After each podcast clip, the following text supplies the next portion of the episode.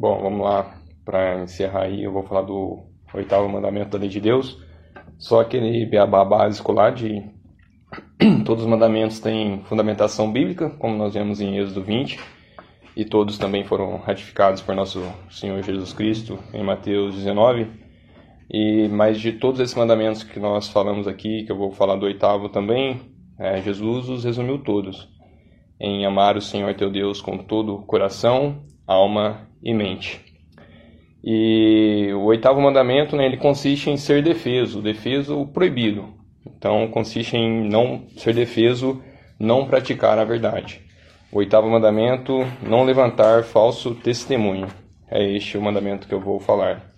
O catecismo nos diz o seguinte, abre aspas, o oitavo mandamento proíbe falsear a verdade nas relações com os outros. Essa proibição moral decorre da vocação do povo santo a ser testemunha de seu Deus, que é e quer a verdade. As ofensas à verdade exprimem, por palavras ou atos, uma recusa de abraçar a retidão moral. São infidelidades fundamentais a Deus e, neste sentido, minam nas bases da aliança. Santo Agostinho, quando fala e define este pecado, ele diz que a mentira consiste em dizer o que é falso com a intenção de enganar. Tá? Então aqui conta muito a intenção de enganar, porque nós vamos ver que às vezes há uma intenção de brincadeira ou uma intenção de proteger um bem maior. Então não necessariamente ali a sua intenção é prejudicar, não necessariamente ali a sua intenção é de ofender uma verdade, de ofender a Deus. É, nós vemos no texto bíblico muitas alusões a essa verdade que é Cristo. Cristo, diante de Pôncio Pilatos, ele proclama que veio ao mundo para dar testemunho da verdade.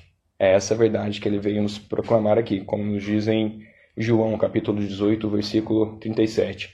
E Deus, por excelência, ele é o caminho, a verdade e a vida. Então, com isso, nós somos chamados a sermos testemunhas dessa verdade. E o mesmo catecismo nos diz, né, que, por exemplo, um martírio, um martírio é um testemunho da verdade, porque você morreu defendendo a sua fé cristã, você def morreu defendendo Cristo, então você morreu ali defendendo uma verdade. E a verdade ela é eterna, ela não é conforme os tempos, conforme algumas doutrinas, algumas teologias libertárias, que o mundo é imanente, que ele muda o contexto, não. A verdade é apenas uma. É, continuando no catecismo, ele vai nos dizer que não cabe a nós cristãos calúnia, juízos temerários ou qualquer ato decorrente da inverdade, como nos diz o catecismo da Igreja Católica. E aqui uma ressalva, tá? Sobre os sigilos profissionais e principalmente o sacramental. Este aqui é inviolável, tá? Mas o que quer dizer com isso? Na verdade, se um profissional aí, nós passamos no psicólogo, nós passamos por orientações espirituais e, sobretudo, a confissão. Elas são invioláveis, tá? Então, se alguém pergunta para o psicólogo, e assim eu espero, ele não vai poder falar, poxa, o Rude está com isso e aquilo. Da mesma forma, os sacerdotes, tá? Quando são questionados aí, não, de, já caiu, já faz tempo. de forma, não, não, de forma alguma devem então, na verdade, aqui não se trata de eles falarem, mas eles omitirem. Então, na verdade, eles não estão mentindo ali. Eles estão guardando esse dever ali que lhes compete e que, na verdade, é uma exceção e uma exceção divina. São Tomás, ele descreve com maior profundidade, indicando que essa violação consiste em juízo ou no comércio ordinário na vida. Em juízo, nós temos aí um exemplo hipotético aí de um juiz, por exemplo, que fica proclamando inverdades. Então ele, quando fala juízo, é na qualidade de juiz ou de testemunha ou até mesmo de defensor. Então nesse modo de vida aí de um juiz que proclama uma inverdade para condenar ou para absolver alguém, uma testemunha que proclama uma inverdade para absolver alguém, você tá falando de mentira e você começou mentindo tá, num caso hipotético. É. Você já tá mentindo aí. Não, você calma. Tá falando do Brasil. Peço calma.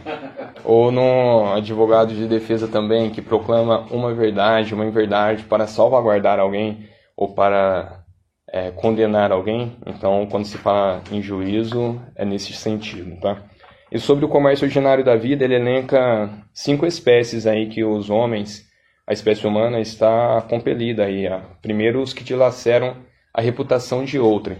Por exemplo, o Luan, no dia que estava numa live, e perguntaram para ele: Ah, o, manda um abraço pro Matheus Mota. E ele respondeu: Ah, eu chamei o Mota, mas ele não gosta de rezar e etc. ele acaba com a reputação dos outros, Aí etc. Eu quero ver provar. Ah! Porque eu falei que ele tava com vergonha. Agora já aí. Ele falou aí, entendeu? Falou aí. A nossa, a nossa entendimento foi isso aí. Ou também os que ouvem complacentemente o mal que se diz do outro. No dia lá que nós fizemos um teste social aí que ouvem complacentemente o mal do outro, do outro, também de certo modo estão a, a levantar falso testemunho. É. Outrem é outras pessoas. É, os enredadores aí que gostam de repetir o que ouvem. Então nós também na qualidade, quando ouvimos alguma coisa, às vezes nós não sabemos se realmente é verdade ou não e ficamos ali repassando, fofocando. Isso também atinge aí o, oitavo mandamento de, de não levantar falso testemunho. Os lisonjeiros ou aduladores, no caso, fica puxando o saco ali, exaltando e ressaltando às vezes uma pessoa que nem tem essa qualidade, ela nem tem esse espírito, e nós ficamos ali lisonjeando ela só com se- interesse escuso, então nós estamos mentindo também, nós estamos levantando uma falsa, um falso sentido ali, uma, falta, uma falsa virtude de repente sobre alguma pessoa. São Tomás vai nos descrevendo dessa maneira.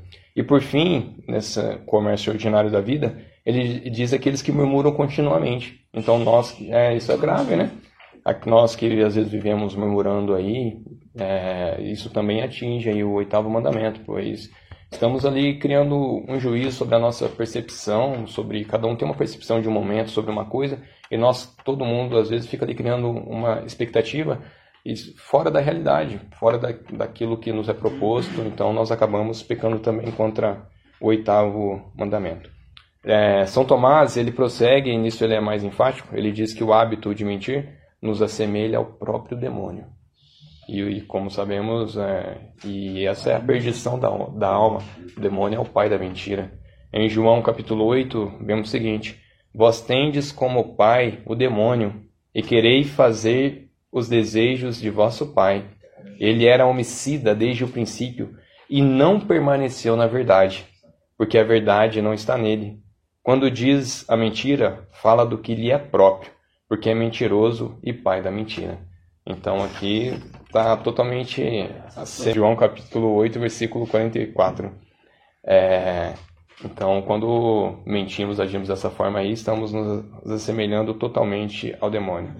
É, a mentira ela não possui caráter de pecado mortal quando não tem por intenção ensinar o erro ou ofender ao próximo. Então aqui nós temos que ter essa prudência, às vezes numa brincadeira e etc. Ou até mesmo numa omissão para salvaguardar um bem maior. Na Alemanha nazista, os alemães, europeus que escondiam judeus dos nazistas. Ah, você sabe da existência de algum judeu? Tem algum judeu aqui? Não, não tem. Eles ali, eles não estão contando a verdade, propriamente. Mas não estão com a intenção de falsear, de simplesmente enganar. Estão ali para salvaguardar um bem maior. Então, nesse caso, não é uma mentira propriamente Um ato heróico, né? é, propriamente dita. E muitas vezes essa também essa mentira entra ali na restrição mental. Você não é obrigado a falar uma particularidade sua só porque alguém te perguntou. Não que você esteja mentindo, mas você pode omitir aquilo ali, é, algum sentido. Eu não comentar. É, prefiro não comentar. Então você não necessariamente está com essa má intenção.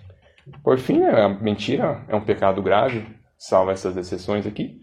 E como todo pecado grave, é dever de nós separarmos ela por meio da confissão. E é isso.